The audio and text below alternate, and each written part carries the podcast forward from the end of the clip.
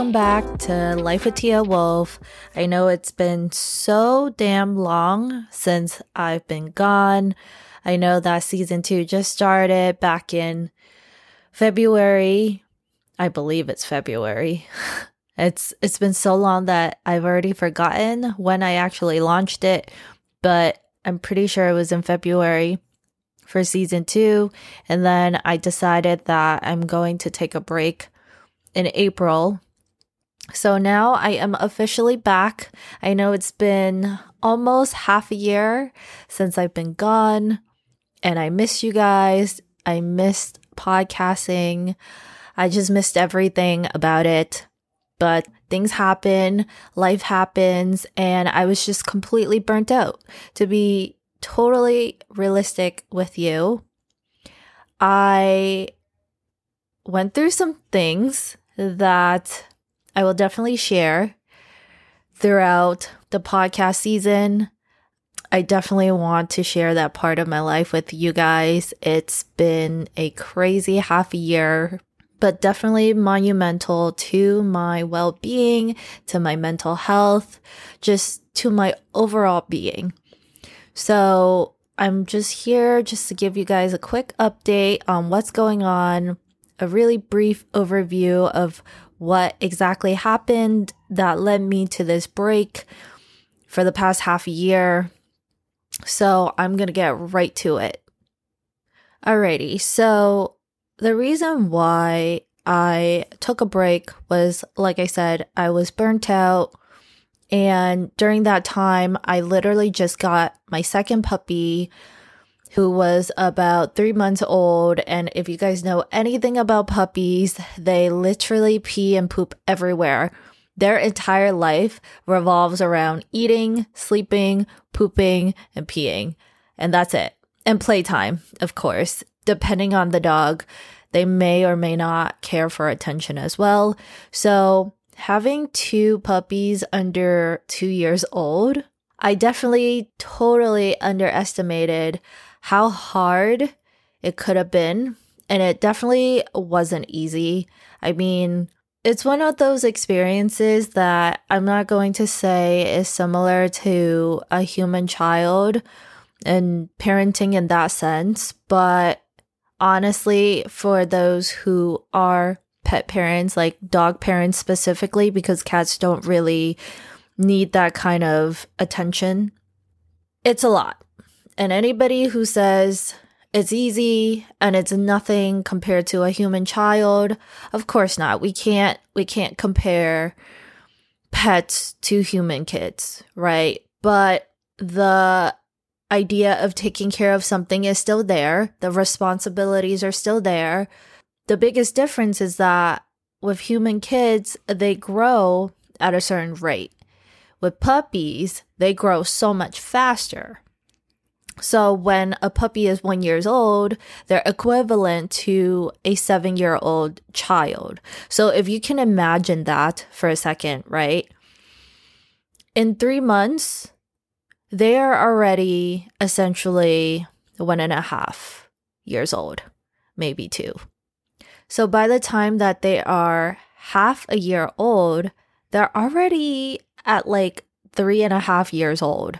You know, so when you are comparing a human child and their growth to a dog's growth, imagine in half a year, you'll have to adjust to their very base needs, right? So, again, like for a kid, the first half a year, maybe even a whole year, you're just feeding them, and you're trying to make sure they're sleeping and you know, for the parents who are lucky that they get to sleep through the night, all power to you. Let's be real here. People who have puppies under six months old, you guys are either not sleeping through the night or you guys are and you wake up to a whole mess. Like for me, she was peeing in her kennel and you're exhausted, especially like I said, two puppies under two you are taking care of two. So once you put the first one to sleep, the other one goes to sleep, but like the littler one again, they'll wake up in the middle of the night crying, trying to use the bathroom. And she was one of those puppies where she wouldn't cry until she's already peed. And then she's crying just to let me know, hey, I I have an accident. Get me out of here. I do not want to be roasting in my own pee. And you know what that also means is that like I have to bathe her in the middle of the night because she's drenched in pee. Uh, there were a couple poop accidents as well. And yes, I am getting so deep and real with you guys. If you guys aren't into this stuff, just check out of this. But essentially, a puppy is a lot of work. The first six months is definitely really hectic. And then between the six month to the one year mark is another kind of hectic because they are now in adolescent stage. So you essentially have like a teenage kid in your home, only they're not even a year old yet. And they're challenging you they're acting up and you'll have to be very strict and disciplined on them so that they don't pick up all these bad habits because you're not correcting them and they carry that into their adulthood which for large breeds that's around 2 to 3 years old. And currently my little one is definitely in the adolescent stage. She is literally eating everything and I mean everything. Just came back from a trip I took with two of my girlfriends and their dogs. So it was three of us and four dogs, and they are all large breeds. So, yes, we got a minivan and we did a road trip to Denver. It was amazing, but let me tell you, the little one decided to get into trouble and she decided to chew up and eat the remote. So, that's just a little bit to understand of like parenting for puppies, dogs, whatever you want to call it. But, anyways, I've spoken too much on that. Let's get back to why else I took half a year off. Honestly, I never planned to be gone for this long. It was just sort of like an intuitive thing. I felt that as long as my body knows that it's ready to get back to work, then that's going to be what it is. But before that, I'm just gonna, you know, do what I have to do. I was still keeping busy. I was doing work behind the scenes. You know, I was still doing some of the stuff. Definitely not as much as I was before I decided on this break. But it was just a lot. I felt that I was being really stretched thin. And they were all expectations that I placed on myself, right?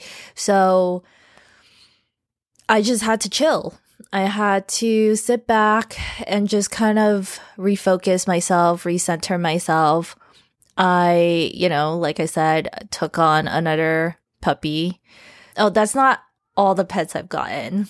I decided that in July I wanted an aquarium which by the way is like a dream of mine just to have an aquarium in my home. So I have three goldfishes. So essentially in the past half a year, I've expanded my family per se. So now I have five pets, three fishes, two dogs. I know a fish is still, you know, lower maintenance. You just kind of feed the fish but it's not as low maintenance as you think because you have to clean the tank. You have to make sure that the water and the environment is safe and habitable for the fishes because they can get stressed and they can die. And you want to make sure that the fishes don't kill each other if there is aggression in the tank. So there's a lot to really think about. And I'm just really happy that despite the fact that I have so much going on, I am very happy in my current place. So that was a little bit of what's going on in terms of like the family dynamic of expanding my pets. In terms of the career, I knew that I wanted to rebrand. I knew that I didn't want to get into the mental health space anymore. It was just getting too heavy and overwhelming. And let's be real, when you're talking about mental health and you're using yourself as an example and you're just talking about your stories, it becomes exhausting. It becomes a lot because you're kind of revisiting the past, right? You're reliving, reopening those wounds just to share and help raise awareness, which is ultimately the reason why I did it. But what I didn't realize was that I've already moved on from these situations. I've learned that I found comfort talking about them before, but there came a point where I was healing, I was growing through this, and I no longer have to keep talking about it. But the more I repeat those stories, the more it just became draining. It wasn't exciting or happy anymore. You know, it's it's heavy to talk about these things first of all. It's another thing to be really vulnerable and open about things that you know, they are wounds. They hurt. They are experiences that I wish on nobody. But everybody goes through things and it helps to just share that sometimes because you never know. There are people that may have came across it and they're like, "Oh my god, I finally met somebody that or found somebody even if they don't really know me they found somebody that they can relate to, that they see has hope, because I knew I was like that. I felt that throughout my life, I didn't have anybody. I couldn't go to anybody for advice. I couldn't find anybody online just to really find some safe haven, knowing that it wasn't just me going through this. And, you know, the path and road gets really lonely. So that's kind of why I started the mental health podcast. But again, that time I feel like has ended for me.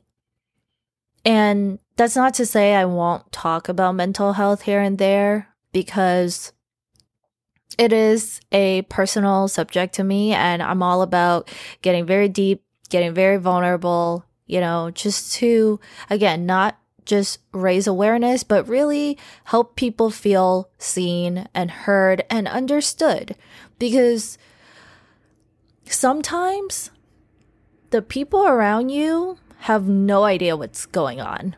And you don't feel safe, you don't feel comfortable sharing that. It's easier to share parts of yourself online or to strangers you don't know, right? There's always that comfort when you meet somebody random on the street. You guys started talking and then you guys get really deep and you tell them your story and then you guys walk off. Like this person you will probably never see again but it feels like there's some weight that's been lifted off your shoulders and you just feel better because you were able to express that. But you don't feel like you're being too vulnerable because who is this person? So, what if they did talk about your story, right, to somebody else that they know? Because they don't ultimately know you anyway. Anyways, so yeah, it's been a journey these past couple of months, the past half a year. I am rebranding, like I said. I am going into relationships.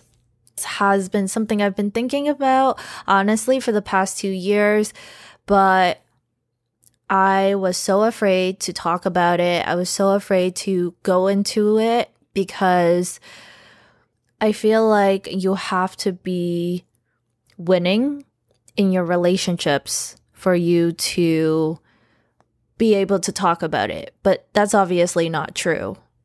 You know, I had to come to terms with the fact that people prefer people who actually have gone through something and they can relate than somebody who comes off as perfect. Anyways, that's all the updates that I have for today. I'm super excited to be back. I'm super excited to talk about relationships. I'm so glad for those tuning in that you guys are still here and I really, really appreciate it. Thank you so much. And I really hope you guys have a great day. See you on my next episode.